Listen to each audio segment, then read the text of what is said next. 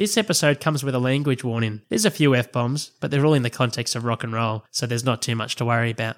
The year 1953. A plane touches down at Smithies Airport in Sydney. On board is an American named Lee Gordon. The Australian music scene will never be the same again. From then until now, these are the stories.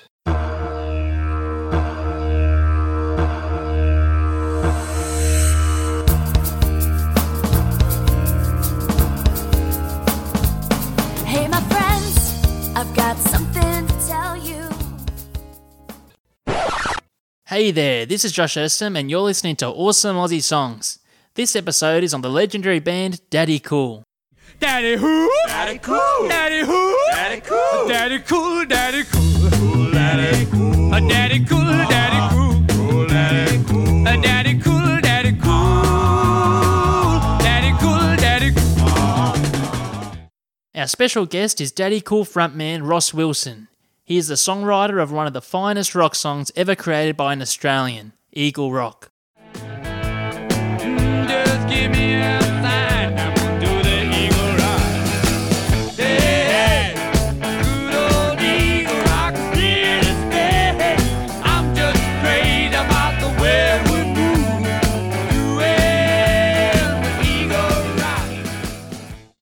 I'm probably sounding a bit like Dr. Phil here, but when it comes to inspiring kids and helping them to fulfill their dreams, the old saying goes if they can see it, then they can be it.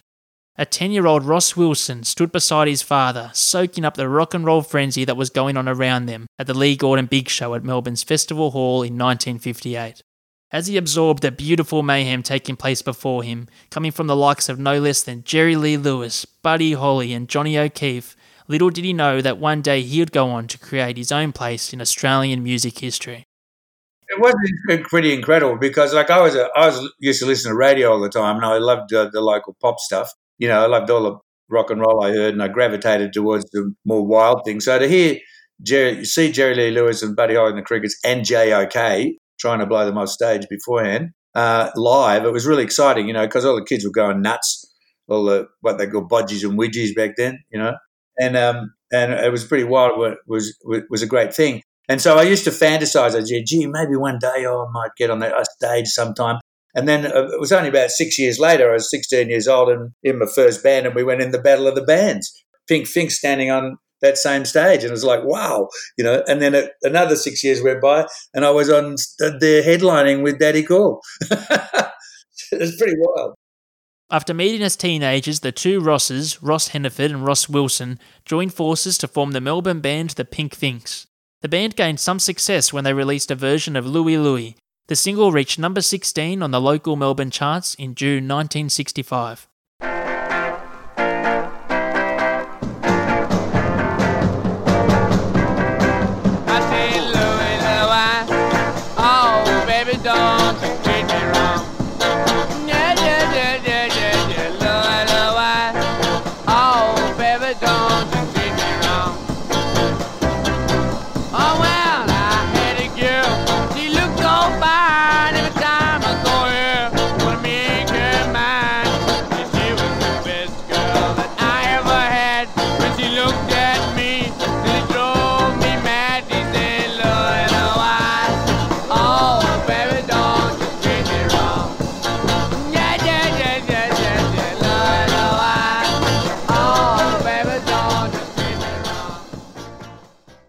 Maybe wrote one song or something while I was in the Pink Finks, and then we didn't write any songs.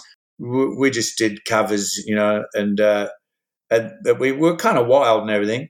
And then a couple of guys, school, they were, we were in the last, we were in high school, and we finished year twelve, and a couple of them went off to uni. So the band started to change, and um, we became the Party Machine. Now, in the Party Machine, we started to write all our own songs. We would play a few covers, but we were writing all the time. Uh, Specifically, I was writing all the time. I wrote some of them with, with Ross Hannaford, but we had a piano at home, my mother's piano. I'd sit down and scope out chords and write songs. Then I, you know, or on a little guitar I had. And, um, and I came up with some pretty good stuff straight away. But it was like we were just writing all the time. Ross received a telephone call from the UK, asking him if he wanted to join the band Procession. He was soon on his way. Yeah, the party machine lasted a couple of years, sort of 67 through 69. and uh, we had Mike Rudd on bass in the in the band. Mike Rudd from who went on to form Spectrum.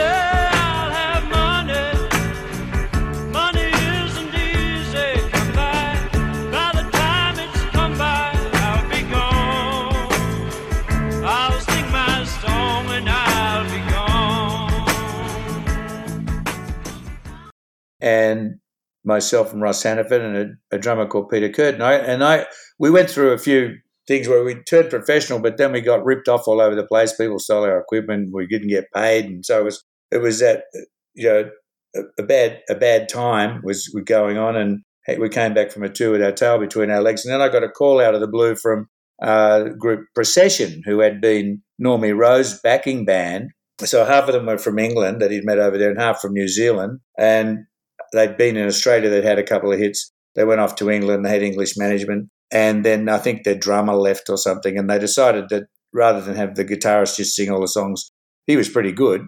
Um, Mick Rogers, great guitarist and a really good singer, but they decided they wanted a front man, or some of them did, and he, they gave me a call because they'd seen me playing around and they knew I could write songs, and and so I got got this call, and I went. They said, "Do you want to come over?" And I said, "Well, nothing much happening here at the moment. Yeah, I'll come." Off I went. While in England with Procession, Ross found the inspiration to write Eagle Rock. And while I was there, I bought a guitar, uh, and I start. I was starting to have a lot of interest in songs I'd enjoyed when I was a kid. You know, I was getting on this whole, and it's a typical thing with with band members. You know, you might get the Hoodoo Gurus will do something that they liked when they were a kid or something. You know, or somebody else. Everyone does it. So, um, and I was going, oh, I really like this old rock and roll, and I love doo wop music, and I love this and that. And so I was mucking around, and I was, and I loved Mississippi blues, you know, finger old thirties blues with finger picking guys and and all that. And I was trying to write something like that. I was trying to go, how do they do that? You know, not not realizing that they tune the guitar differently and all of that, you know. But there I was trying to play like a Mississippi blues man, and I came up with this my thumb going dum dum dum and the top fingers going dum da da dun dun dun dun dun dun. It all based around an A chord. And I'm going, gee, that's not bad. and I went to Mick Rogers from the Procession. I said, have you? Because he was at like old rock and roll too, and I said, have you heard this before? And he went, no, no, that's pretty good. so I went, oh, it must be mine, you know. So I was playing and playing it, and um, I saw a, a clipping in the Sunday Times, or it was a, a series about music, and it was from A to Z music series over a series of weeks, you know, dictionary of music. And so the first week has got blues. They go, blues is started in the south of America and blah, blah, blah, blah, you know. And there, but there was this photo, and, and I'm quoting it. I'm not, you know, I don't like to say the word Negro, but the quote said, some Negroes cut the pigeon wing and do the eagle rock. And I had a picture of these black people in a juke joint somewhere with their arms in the air. And, and I went, wow, that's great. I, I think I'll call this song Eagle Rock. You know, we'll do the Eagle Rock. And that's how it all came about. Uh, but I didn't write the chorus till I got back to Melbourne quite a few months later. Another of the early bands that the two Rosses were in was called the Sons of the Vegetal Mother. Sons of Vegetal Mother, we sang all these these heavy kind of progressive rock songs about food. It was all about like you know being healthy and stuff. So the whole thing was we all get our food from the veg- vegetable kingdom, and there was this quote in the book said we're all sons of the vegetal mother. That's the our mother. You know, like without the vegetable kingdom, we wouldn't be alive. And I went, gee, that's interesting. So I called the band that. But it's funny because we go from sons and mothers to daddy. So I had the whole family in there, you know. The other two members of Daddy Cool were bass player Wayne Duncan and drummer Gary Young. They had teamed up with Wilson and Hannaford in Sons of the Vegetal Mother. However, prior to being in this band, Duncan and Young had found considerable success as members of the Rondells, who are best known as the backing band for chart toppers Bobby and Laurie.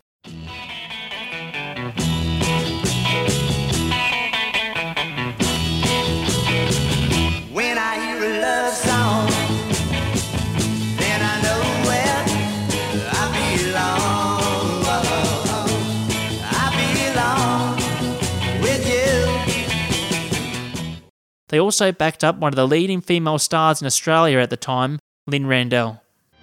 Ciao, baby, let's call it a day. Ciao, baby, go ahead and throw my love away. Even before they had recorded, Daddy Cool were already making a name for themselves through their live shows. The band were pulling bumper crowds around Melbourne, and it wasn't long before they had gained interest from the record companies. Well, we were pretty hot around uh, Melbourne, and we, you know, we we sold out the Melbourne Town Hall second time we played there, and we hadn't even released a record. So that's how hot we were, you know. And John McDonald, who I knew, he ran the disc shop, and I used to buy all my import records there. And he always kept knowing I was going around, and he'd started a label called Spar Mac. It was Ken Sparks, Spar, and Mac John McDonald, Spar Mac. But Ken Sparks, a DJ, he wanted to get out of that. He sold his share to Robbie Porter, who used to be Rob E.G., the lap steel player, you know, had a lot of, lot of hits as a teen.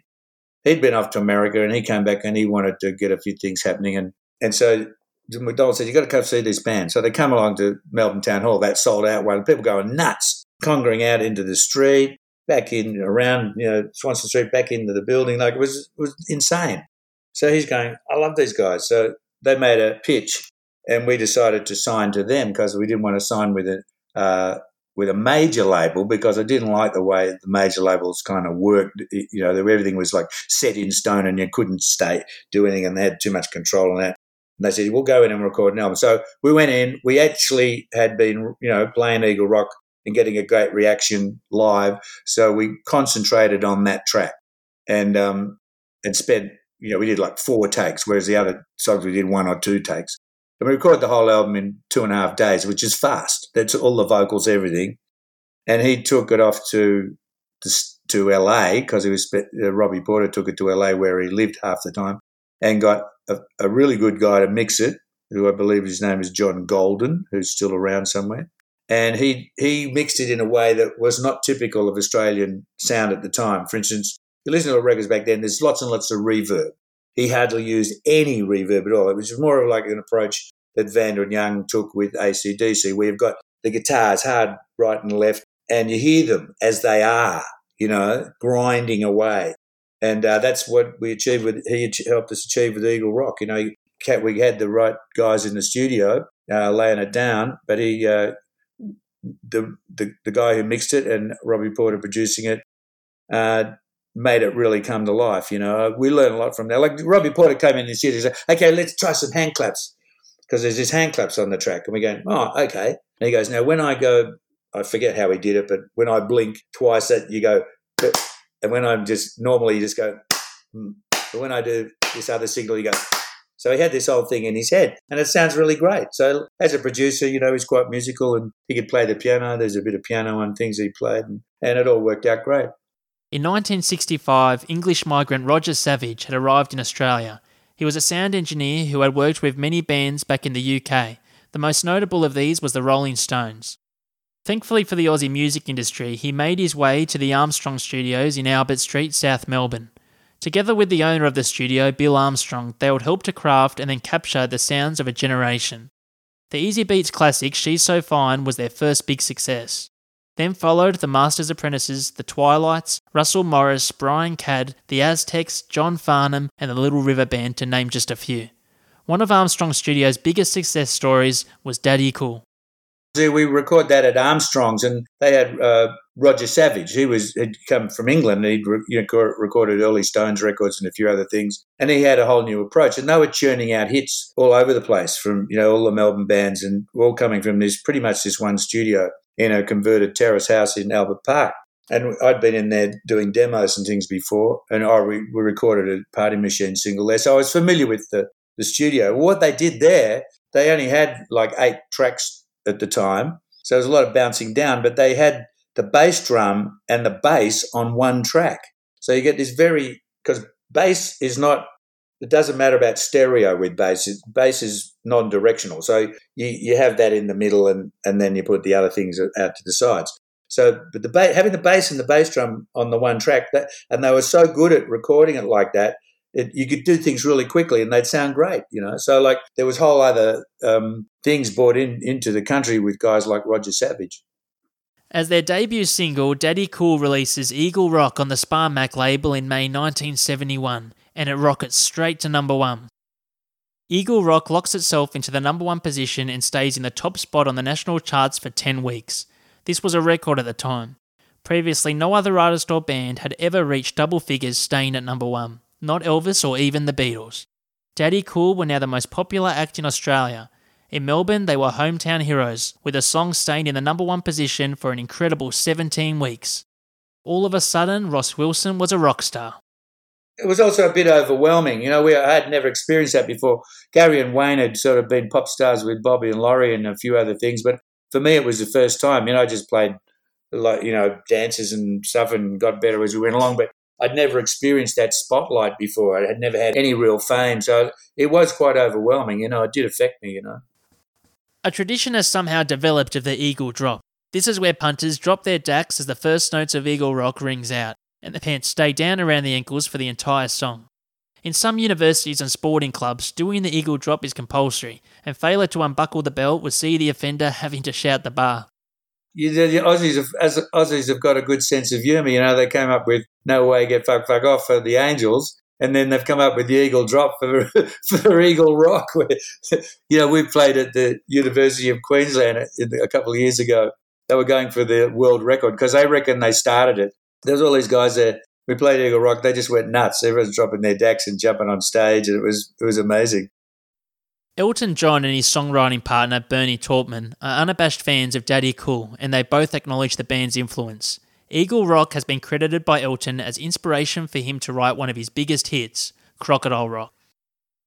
It was Elton John that see we were on our way back from the states with Daddy Cool, and the promoter said, "I've just been over in in uh, touring Elton John in Australia, and all he wants to do is talk about Daddy Cool. He loves Eagle Rock and come back again." We said, "Oh wow, that's pretty interesting." Because we, I mean, I kind of knew who he was. He'd had like one hit or something by that time, but he was kind of like grey suits and and orchestras and all that kind of stuff. Here's Daddy Cool. Suddenly he's wearing flamboyant clothes and riding Crocodile Rock.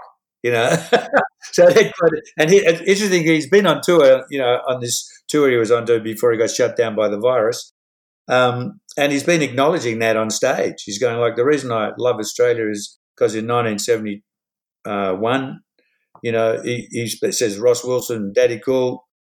That's why I kept coming back. You know, he says it on stage. So like, and then somewhere else, somebody said he acknowledged on stage, you know, that we. He, was we kind of knew anyway, but we didn't have verbal confirmation that Eagle Rock inspired Crocodile Rock. You know, it's about an old dance and do whoppy stuff and all of that kind of junk. So um, to have that kind of influence on people is uh, quite exciting, you know, because I, I think about people who influence me and I say, well, why shouldn't I influence other people? Music is now a big part of sports entertainment, and there's nothing like a great tune to get the stadium rocking. Two of Australia's higher profile sporting teams, the West Coast Eagles in the AFL and the Manly Sea Eagles in the NRL, both for obvious reasons, have adopted Eagle Rock as their team song. It's not their real theme song, you know, it's their it's their second song, but they play it more than their themes real theme songs because their real theme songs are so freaking boring, you know.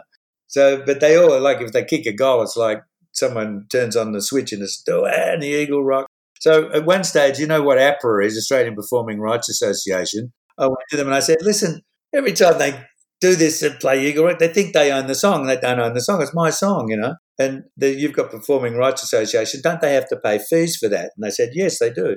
So they had a blanket kind of fee, but because they were like doing it all the time, they upped my payments on that. So I was I was much more happier then. In the early 1970s, the world was nowhere near as connected as it is today. Eagle Rock was released in the United States, and the song had great success in some parts of America. In some states, the single went number one. Unfortunately for the band, they were the last people to know. Eagle Rock was having the same effect on Americans as it had done back home in Australia. It was only when Daddy Cool toured the USA they got to find out how popular they actually were. Well, it did, but unfortunately, you know, I gave I gave Robbie Porter a good rap before as a producer, but he had a his pal over there in management was uh, this guy Steve Bindum, Binder. And so they got us a deal with um, Reprise Records, who went out and promoted it uh, for like a month or so, and it was doing quite well. And we went over and played, but we were never able to get any figures out of them about or, or any real intelligence about where it was happening or not happening. And apparently it went like number one in Houston and a few other places, you know. But I didn't know that. And they weren't telling us, for some reason, they weren't telling us about it. So we'd go and play places. Like we turned up in this place called Grand Rapids, Michigan, and we were like number one.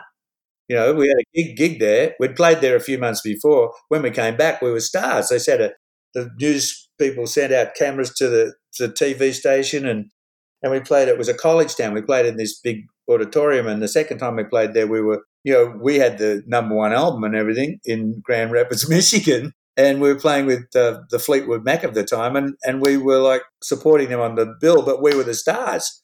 You know, we blew the blew the roof down to five thousand people. You know, so like that's the thing with with America is such a big place, such a big marketplace. You you had to tour relentlessly if you were going to really keep chipping away on it. And we it turned out we didn't have the stamina or the willpower to do that, partly because we we fell out of love with uh, Binder and Porter, and so um, you know we did release the two albums over there. Uh, we did several tours, and um, we were making headway, but we kind of took we lost the wind in our sails, so we kind of came back and you know I was going, oh, I don't know if I want to do this anymore. So Apart from fantastic music, one thing that Daddy Cool were known for was having a great time when on stage. They didn't mind dressing up, and from time to time, Ross could be found sporting fox ears and a tail. Well, we you see, we were, we were, we were a funny band. We we sure we had the foxtail and the, the things. Uh, Hannaford, we had all these art student friends. Some on my side of the family, some on his friends, and all of that. They would make us stuff. You know, they loved coming and see the band. They they made the ears for me. They, you know, someone gave me a foxtail because they said with your beard and your pointy nose, you look a bit like a fox. So like, I go okay. So I stick that on. Hannaford would always making up crazy clothes. Like he made a, suit one time. He painted it like it was a, made of bricks. You know, he'd do all crazy shit like that. So one of the funny things was when we went to the states for the first time. You know, Binder Porter had or Steve Binder had this idea in his head that that's what we wore all the time. So we go and play the Whiskey a Go Go. He comes up and gives us this rave before we go on. He goes, Where's your beanie? Where's your foxtail? I'm going, Well, I don't wear it all the time. He goes, You got to wear it. I said, Well, I've got to wear it. he bummed us out completely before we went on for our biggest gig, auditioning for the radio, record companies. You know, we're going, oh, oh, sorry, man. You know, we had other things we were wearing by then, you know. Crazy, man. Crazy time. When Ross came across the photo of the dancers doing the Eagle Rock, he didn't know it at the time. However, the dance craze of the Eagle Rock had been a big hit in the black dance halls in America in the early 1900s. The dance even gets a mention in a song released in 1913 called Ballin' the Jack. Step around the floor, kinda nice and light. Then you twist around and twist around with all your might. Stretch your loving arms straight out space. Then you do the eagle rock with style and grace. Swing your foot way around and bring it back. Now that's what I call balling the jack. The B side to Eagle Rock was a song written by the two Rosses called Bom Bom, and it highlights the band's love of doo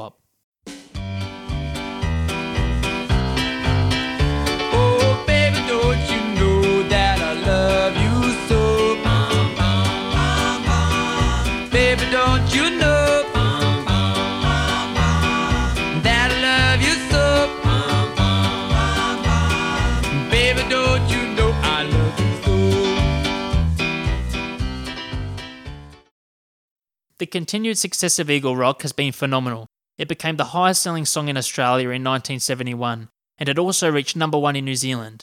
The group was inducted into the ARIA Hall of Fame, and in 2001, APRA released a list of the most successful songs in Australian music history. Eagle Rock came in at number two, only behind Friday on My Mind by the Easy Beats. The song is a true Aussie classic, and as the lyrics say when Ross wrote them down all those years ago, the good old Eagle Rock is here to stay. Okay, that's enough of the talk. Here's Eagle Rock by Daddy Cool.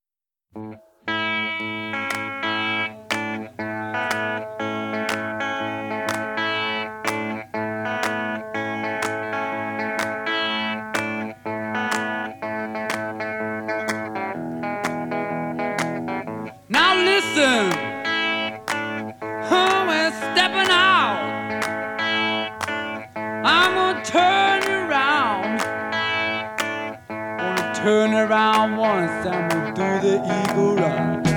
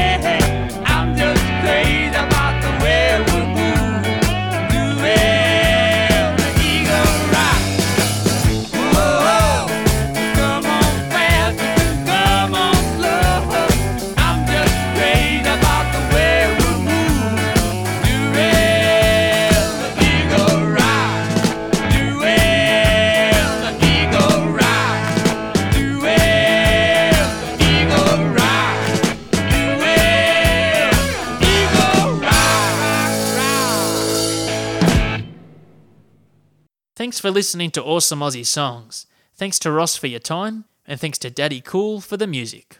Hi, this is Molly. You've just listened to a podcast brought to you by Marcos Promotions, written and produced by my dad, Sheldon the Kangaroo Kid, and presented by Josh Urson. This is Molly Kidd saying to my good friend Holly Kirsten, Hit it, girl!